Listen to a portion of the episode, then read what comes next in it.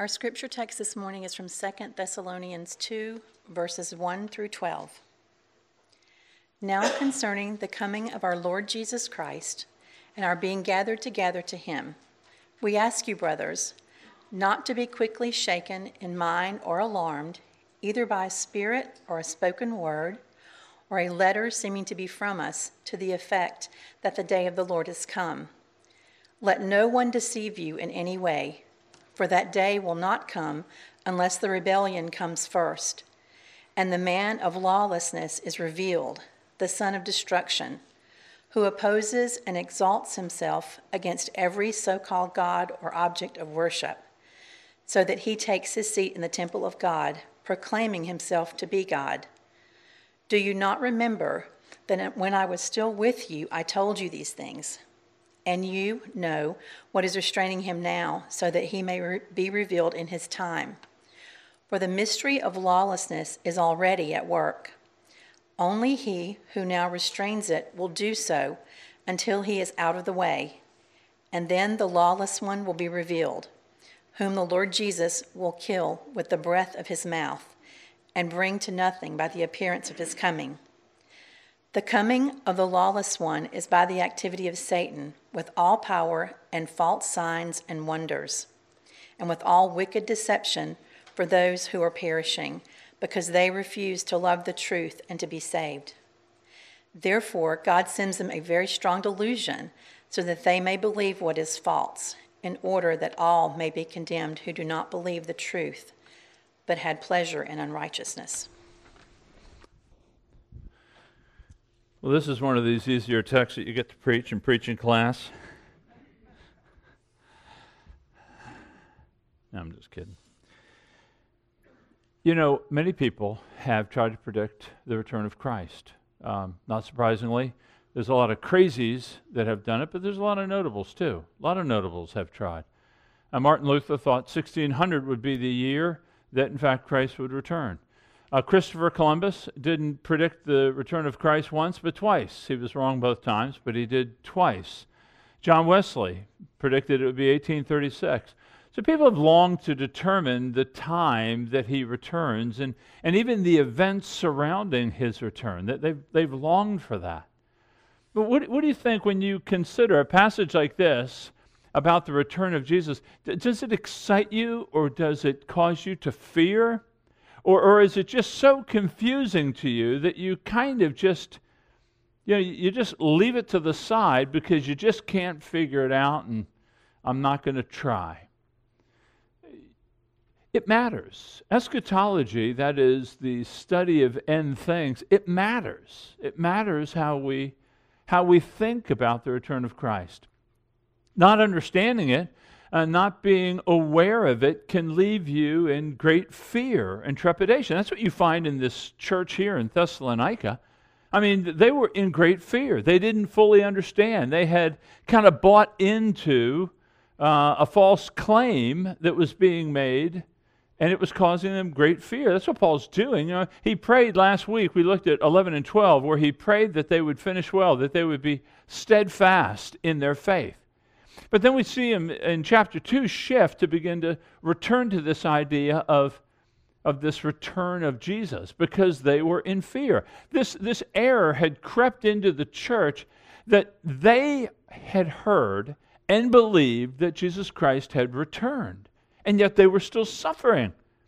So they were concerned, they were confused. What's happening? And so Paul begins to kind of peel back this layer, uh, peel back the onion on when is the coming and what will it be like? How will we know? So this is really important information. But I want you to know that Paul's speaking here as a pastor. He wants to comfort people by giving them a right understanding of this return. Now, this passage is notoriously difficult to understand. It has things in here that will be just challenging uh, to be able to say, yes, this is the only response to this. So I'm just going to give three charges in here, and I, I think Paul's doing that. And, and he's pastorally guiding the people. He's saying, first, don't be shaken by false claims. Don't be shaken by what you hear. Don't be shaken by the events of the news. That's the first thing he's saying. And then I think, secondly, he's going to say, don't forget what you know. Don't forget the scriptures. Don't forget what you have already learned and what God has revealed to us in the scripture. And then third, he's going to say, don't be deceived. Uh, many of us, I don't think we feel we couldn't be deceived. But let me warn you.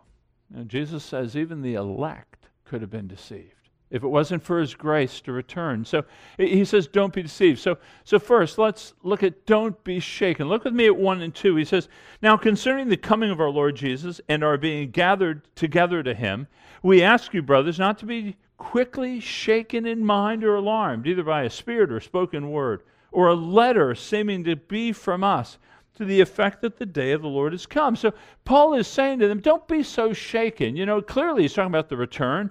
He says the return of our Lord and our being gathered together to him. Remember, we looked at that in chapter 4, at the last half of chapter 4, and in chapter 5. We talked about the return of Christ and, and the dead in Christ being gathered to him first, and then those alive will be caught up to him and then join him in the air. And this is one coming, not two, and then immediately return to bring relief to the suffering and to bring retribution to the wicked, where he's going to make it. That's all what we learned. They had forgotten that. They were alarmed. This new teaching that Jesus Christ had come, that the day of the Lord had already come and passed and they're still suffering. So you can imagine how they're feeling. If you're banking on the return of the Lord bringing about an end to your suffering, and yet you continue to suffer, you're like, what gives? What did I not understand? Uh, to be shaken means uh, to be unsettled in your convictions. So the way they were convicted about the return of Christ began to become very, very unsettled in their minds. The word to be alarmed is used of a boat that loses its mooring. You know, the winds are so strong it blows the boat away from the mooring and mooring, and now it's being tossed to and fro. And that kind of gives you a picture of the state of their mind.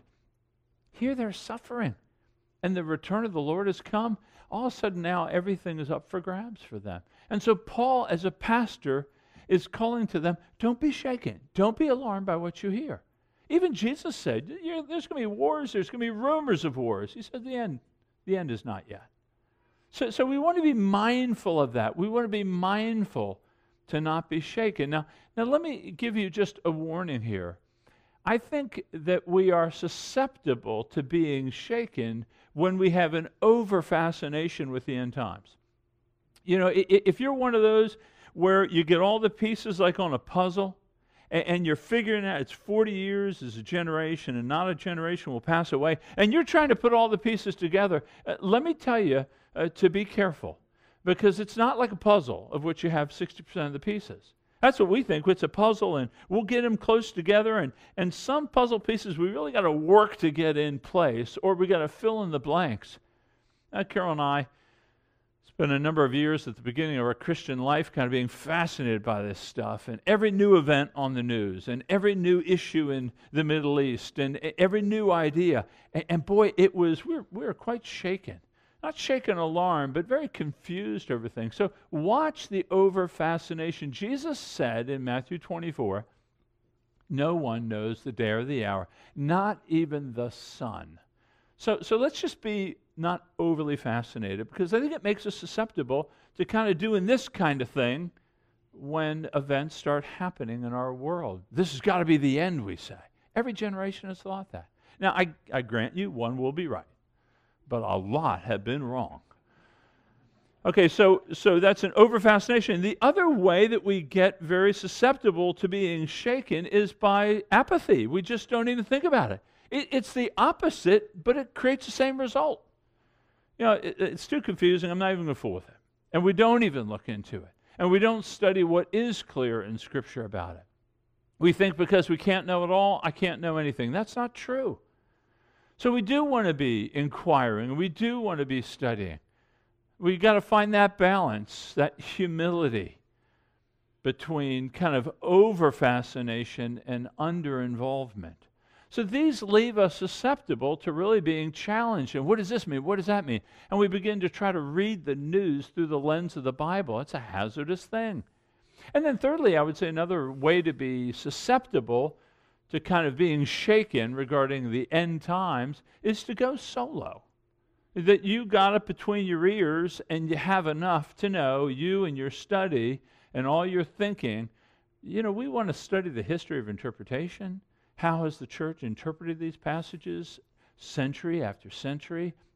Godly men that God has used, how have they thought through these things? And how do we as a church think through it? We want to come together to discuss these things and not simply go in our own little think tank and figure it out. Uh, so the first two verses are very simple. Don't be shaken, don't be alarmed. Whatever you hear tomorrow in the news, don't be alarmed and don't be shaken. Okay, then the next thing he says is, is don't forget what I've told you. Look with me at 3 to 5.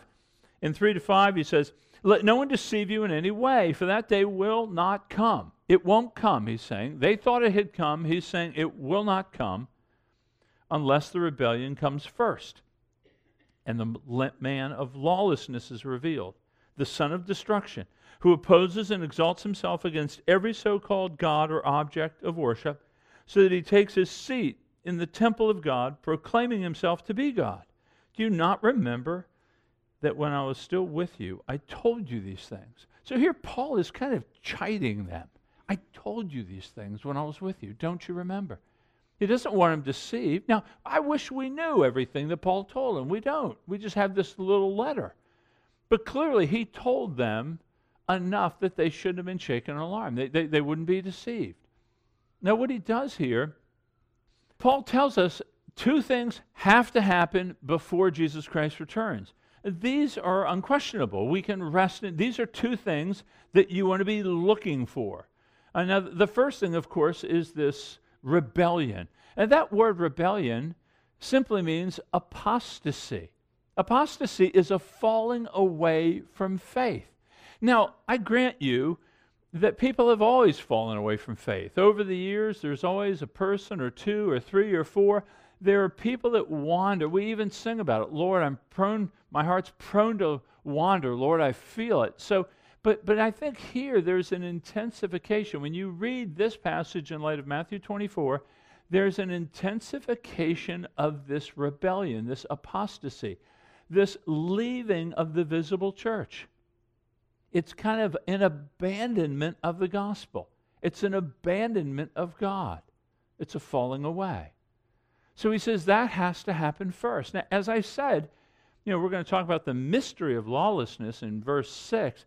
There's always been that in operation. That's why John says that there have always been antichrists. Doesn't mean that, that they were the final antichrist, but there have always been people that deny Christ has come in the flesh. So there's always that mystery of lawlessness that's taking place. So there will, but there'll be a final rebellion. Okay, the second thing he says, and that's going to be wholesale, global, right? Kind of this grand revolt against God. But then he says, before he comes, there'll be a man of lawlessness that will be revealed. A man of lawlessness. Now, who is this man of lawlessness? Well, I tell you, just about everybody uh, at certain periods of time Nero, Caligula, you know, Diocletian, then you go to the popes and the papacy, and then you go to Martin Luther was thought to be the Antichrist, a man of lawlessness, at least from the Roman Catholic point of view. You have Hitler, you have Stalin. So, so in every generation, the church has tried to point out the man of lawlessness. We don't know who he is. Paul doesn't tell us. But he does tell us what he is like. He does tell us some of the, he kind of describes him for us. This man of lawlessness is going to be just that a man against the law, against the law of God. This is going to be, in all likelihood, a human being because in verse 9 we see that he comes by the activity of Satan. So he's not Satan himself. He's not an incarnation of Satan, but he's a man of lawlessness. So he's going to be against God's law. I think he's against God's right to even rule. He's opposing God, is what's happening here. And he's opposing God in terms of his right to rule the nations. So we see that he's a man of lawlessness. We see that Paul calls him a son of destruction. That means that he is doomed to destruction. But notice why? Because he exalts himself over everything, over every, object of worship. He's promoting himself. He wants to be worshiped himself. He's a, he is a, a son of destruction because he is seeking the worship. Notice what it says He will make his seat in the temple. This is very interesting. Does this mean just, is it metaphorical? Is it just saying that he's looking to have all authority and all worship? It could mean that. Some people think to take his seat in the temple means that he's going to establish his seat in the temple in Jerusalem. That's what many of you maybe have been raised with. It's in Jerusalem. I don't think so, and I'll give you two reasons why. Number one would be that it's associated, the man of lawlessness is coming out of this great rebellion. And the rebellion is a falling away from faith. And yet, nobody in the temple at Paul's writing would have been falling away from faith because they didn't have faith. The gospel had come, the gospel was established around the Mediterranean. They didn't have faith. So it wouldn't be falling away from faith because if they're in the temple, they didn't have any faith in the gospel. They didn't have faith because they were still practicing along the lines of the old covenant, not the new. But even more, Paul, nine times in his writings, calls the church the temple of God. Peter does the same thing.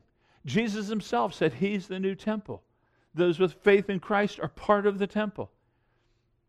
So I'd submit to you that the man of lawlessness who seeks to set or to, to make his seat in the temple is looking to establish himself in the visible church. Eh, let me go a little bit further with you on this, because I think Paul's drawing this parody here. The man of lawlessness is trying to be a Christ. That's why John calls him the Antichrist. He's trying to be the new Christ to receive worship and honor. And the reason I say this is because in the scriptures, Jesus is told that he is coming. This word, parousia, he's coming. But in our text, the man of lawlessness is said to be coming. And then, of course, in the scriptures, we know that Jesus Christ appears. But in this text, we find the man of lawlessness appears. And then in the scriptures, Jesus Christ has been revealed, another Greek word, apocalypse. And yet we read here that the man of lawlessness is revealed. It's as if Paul's showing us this comparison. The man of lawlessness is the true antichrist. He is trying to take over Christ, to oppose Christ, to unseat Christ. Christ is the head of the church. He makes a seat in the temple. Uh, so I think what Paul's drawing at here is that this great rebellion is going to be a, a falling away from the visible church following a new leader, one who would be the anti of what we believe Christ to be. And he says, These things must happen before he returns. And Paul's saying, Don't forget I told you this. He's going to try to unseat the Messiah himself. Now, you know that, of course, right now, we don't see him yet. He hasn't come. And this is what he warns us in 6 to 8. Look with me at 6 to 8. Because he says, And you know what is restraining him now, so that he may be revealed in his time. For the mystery of lawlessness, not the man of lawlessness, but he says the mystery of lawlessness. And you know, mystery in Scripture is not always a puzzle to be solved, but it's just something God has yet to reveal. The mystery of lawlessness is already at work. And we see that, right? We see that in our day. We see a opposing of the gospel. We see a rejection of Christ as God's Messiah. We see a rejection of Christ as God's Son. We don't see it in a wholesale way, although it's increasing. He says it's already at work. Only he who now restrains it will do so until he's out of the way. And then the lawless one will be revealed, just like Jesus was revealed, whom the Lord Jesus will kill with the breath of his mouth and bring to nothing by the appearance of his coming. This is the other huge question. Who's the restrainer? Could be God, the Spirit, it could be the church, it could be the gospel, it could be Satan, it could be the government, it could be the law. Who's restraining them? Well, I kind of follow what Augustine said. Augustine said, frankly, I have no idea. Have no idea. But what we do know, what we do know is that God is the one who removes that restraint, whatever that restraint is. God removes it, and God alone, and He does it in His time. But when He removes it, then the Son of Man will come. and with the breath of his mouth, in other words, with the puff of air, he will slay the wicked. He will slay the man of lawlessness. Now, there's Paul saying, Don't forget I told you this. This isn't a yin yang, good, evil, long, age long battle between the kingdom of darkness and the kingdom of light. This isn't some, this isn't some kind of drawn out, we're not sure who's going to win. This is I think Paul's drawing from Isaiah 11:5, where he says to, of the Messiah that the rod will come out of his mouth and strike the world. Or in Revelation 19:5, that the sword will come out of his mouth and strike the wicked. That Christ will appear. When this man of lawlessness is revealed, so the Son of Man will come and destroy him. Destroy him. Bring about that new heavens and that new earth. That's what Paul's saying. Don't forget these things. Jesus, you will know when he comes. How so? Because the rebellion will be clear and this man of lawlessness will be revealed. Pay attention because quickly he will be destroyed. So, uh, for us today, what do we do? Are we to be looking through our calendar? No, what we do today is don't be apathetic to the word. Know what the word says. They obviously forgot. I don't want the Lord saying to any of this church, Don't you remember you read that? Don't you remember it was preached to you? I don't want to hear that from the Lord. I, I want to be mindful of the scriptures. I want to be poring over them, understanding the beauty of Christ, the nature of Christ, the work of Christ. I, I want to also look at these particulars that we do have on the end times. I, I want to be aware of them so that I'm not caught off guard. You know, as part of the leadership team of this church, we do feel the responsibility to keep us prepared. This is why we're going through 1st and 2nd Thessalonians. I looked through the last 20 years of preaching and realized that an area that we have not covered seriously was eschatology. So we went to 1st and 2nd Thessalonians. Just like I look at, we haven't covered a lot of Old Testament historical stuff, so we're going to look at that in 2021. Uh, so we want to make sure we have a full diet to understand all that God has said. That we're not going to hear that. Don't you remember? So, so let us not be apathetic to the scriptures. Secondly, we do need to be prepared to suffer. I think Paul, do you realize what's happening here? He's really telling us the future. He's telling us what's going to happen. I mean, people love to go to get their palms read, and they, you know, as a kid used to do seances and what's happening in the future. We, we love to know the horoscopes, it helps us. All that stuff is pagan. But here, Paul is pulling back the curtain and saying, this is how it's going to go down. It doesn't have all the details that we may want, but there's enough to know and there's enough to be prepared. And I think he's preparing us so that we can suffer. Now, some of you have been raised with what we call a pre tribulational view. What I, mean by, what I mean by that is that many of you have been raised that the man of lawlessness and the rebellion take place after the church has been caught up to God, to Christ in the sky. So the church is caught up or raptured up, and then some time comes, the great tribulation or the great rebellion happens, man of lawlessness is revealed, and then Jesus comes back. I don't think there are two returns of Christ. We went through this in chapter 4 and chapter 5. I don't I used to hold to that. I don't.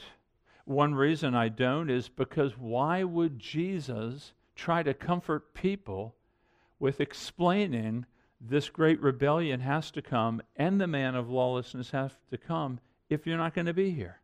Why wouldn't he just say, Don't worry about it, you'll be out of there, you'll come after the mess is cleaned up? Why would he have sought to bring comfort to a people over how these things are going down to help them navigate through them if they were going to be taken up out of there? As I said before, this this being caught up in chapter 4, 18, 17, 18, this being caught up, you know, the dead in Christ rise, those alive in Christ rise, and we come right back down, just like, just like the wedding feast in Matthew 25. The bridegroom comes, the virgins go out, and they return. They don't hang out there for seven years. They don't come twice. They come right in. So I think he's preparing us to suffer. But we can suffer because we know the outcome. With the breath of his mouth, he will slay him and make all things right. I think he's preparing us to be a firm, fixed people. So, so don't forget. So don't be shaken when you hear these things. You know, you now know the two critical ingredients. There has to be a rebellion and a man of lawlessness. Those have to take place. But then look, when they do, be ready for the Son of Man to come and slay him with his breath. Okay, the last thing I think he's warning us here is to not be deceived. Don't be those who are deceived. You know, if you look um, with me it um, verses 9 to 12, he says, The coming of the lawless one is by the activity of Satan, with all power and false signs and wonders, and with all wicked deception for those who are perishing, because they refused to love the truth and so be saved. Therefore, God sends them a strong delusion, so that they may believe what is false, in order that all may be condemned who did not believe the truth, but had pleasure in unrighteousness. So he gives us a little bit more detail about this man of lawlessness. He's going to come and he's going to deceive. He will be given powers. Again, that kind of antichrist. He'll be given powers to do many things. And he will gain a following. And he will lead many in the visible church to follow him and to worship him and, and to pay homage to him. Just like we're called to, we sang, Hallelujah, what a Savior. He's wanting to hear the same thing. He's going to draw a following. It's these who did not love the truth, who do not believe the truth. And then you see that God's going to bring judgment, not just upon the man of lawlessness, but all those who follow the man of lawlessness by, by giving a strong delusion that they will continue to believe. This is God's judgment. They continue to believe. It's before that final judgment, God is judging them for their failure to believe it, it, reminds you of something. You know, belief, as I've said before, to believe in God or to not believe in God is not evidential. It's not, is there enough evidence to be provided so you can make a legitimate decision? You see him say they didn't love the truth. It, it, belief is moral. People want to believe or don't want to believe. So I read this book, um, Fool's Talk, by Os Guinness. It's on the modern art of persuasion. And he talks about the uh, kind of the lack of belief. And, and he quotes Bertrand Russell, uh, famous British atheist philosopher. And he says, I do not believe there is a God, and I have devoted my life to proving that he does not exist. But even more than that, we don't want there to be a God. We don't want there to be a God. Why? It has to alter the way you live. To think that there's a God before whom you will stand and give judgment. Huxley said, Aldous Huxley said, we objected to morality because it interfered with our sexual freedom. These are some philosophers that are actually being somewhat honest. They don't want to believe in a God. So I want you to see that belief in God or lack of belief is not an evidential issue, it's a moral one. It's a moral one. So, so we don't, he says, don't be deceived. In other words, I, I want you to beware. I want you to beware of the fact that faith itself is not just mental assent. He says that you need to love the truth and believe the truth. So, so if you're here thinking that belief is simply, I agree with the church's statement of faith, that is essential, but it's not alone. There is that love of the Messiah. We need to love the truth, not just believe in it. You know, the, the best way for me not to be deceived in unfaithfulness to Carol is not to know that it's wrong to commit adultery. The greatest help for me not to be deceived is to love her. If I love her, then the temptation is pushed far, far away. So we're called to not just know the truth and to believe in it, but to love the truth. Do you love this Savior? If you love Christ, you won't be deceived by a false one. If you love the beauty of Jesus Christ, the Son of God who has come in the flesh to lay down his life for us, not to be served, the false Christ comes to be served. Christ came not to be served, but to serve and to give his life as a ransom for us, that we would be that we would be drawn to the one from whom all beauty came, as C.S. Lewis said. We're going to the one from whom beauty came. He's the source of all beauty. We go to him. So, so beware that faith is not simply mental assent. There is affections. That's why we talk about affections. You know, Paul warns the, the church at Ephesus. He says, you, have lo- or uh, Jesus warns the church at Ephesus in Revelation 2, you've left your first love. We don't want to leave our first love. And Jesus says in Matthew 24 that in the final days there'll be many Christs that come, and your love will grow cold. Be aware of the temperature of your own love. If you're cold or if you're kind of hmm, indifferent, ask the Father for help. If you're here and you're not a Christian, uh, your affections uh, are going to be confusing. Ask God to open your eyes to the beauty of the Son that you may believe in the truth, but that you would love the truth as well. And then I would also say that you want to beware in terms of being deceived, you want to beware of distractions. You know, the two big things that face us in our day are both worldly pleasures and worldly concerns. Worldly pleasures can obviously steal our affection and they can distract us because they're just so nice, they're so present, they're so real, they're right in front of me, and they dull us from ever thinking about that day that He comes back. Be very careful. You know, one Puritan said that many of the refusals of God are His greatest blessings to keep from us those things that might be distraction. His refusals can bless us. Jesus says in the parable of the sower, he says, he says that, you know, those seeds that were sown among the thorns, he says, and those sown among thorns, they are those who hear the word, but the cares of the world, that is, the troubles or concerns of the world, and the deceitfulness of riches, and that's the pleasures of the world, and the desires for other things, they enter in and choke the word and it becomes unfruitful. We're easily deceived. If we're pursuing the latest and the greatest, or if we're overwhelmed by the problems, the one thing we're not looking for is this return. And then I would also say uh, to beware of the grace by which you've been saved. You know, we're going to look at this next week, but if you look at your text and you just go to the very next verse in verse 13, you'll read this. But we ought always to give thanks to God for you, brothers, beloved by the Lord, because God has chosen you as the first fruits to be saved through sanctification by the Spirit and belief in the truth. God chose you.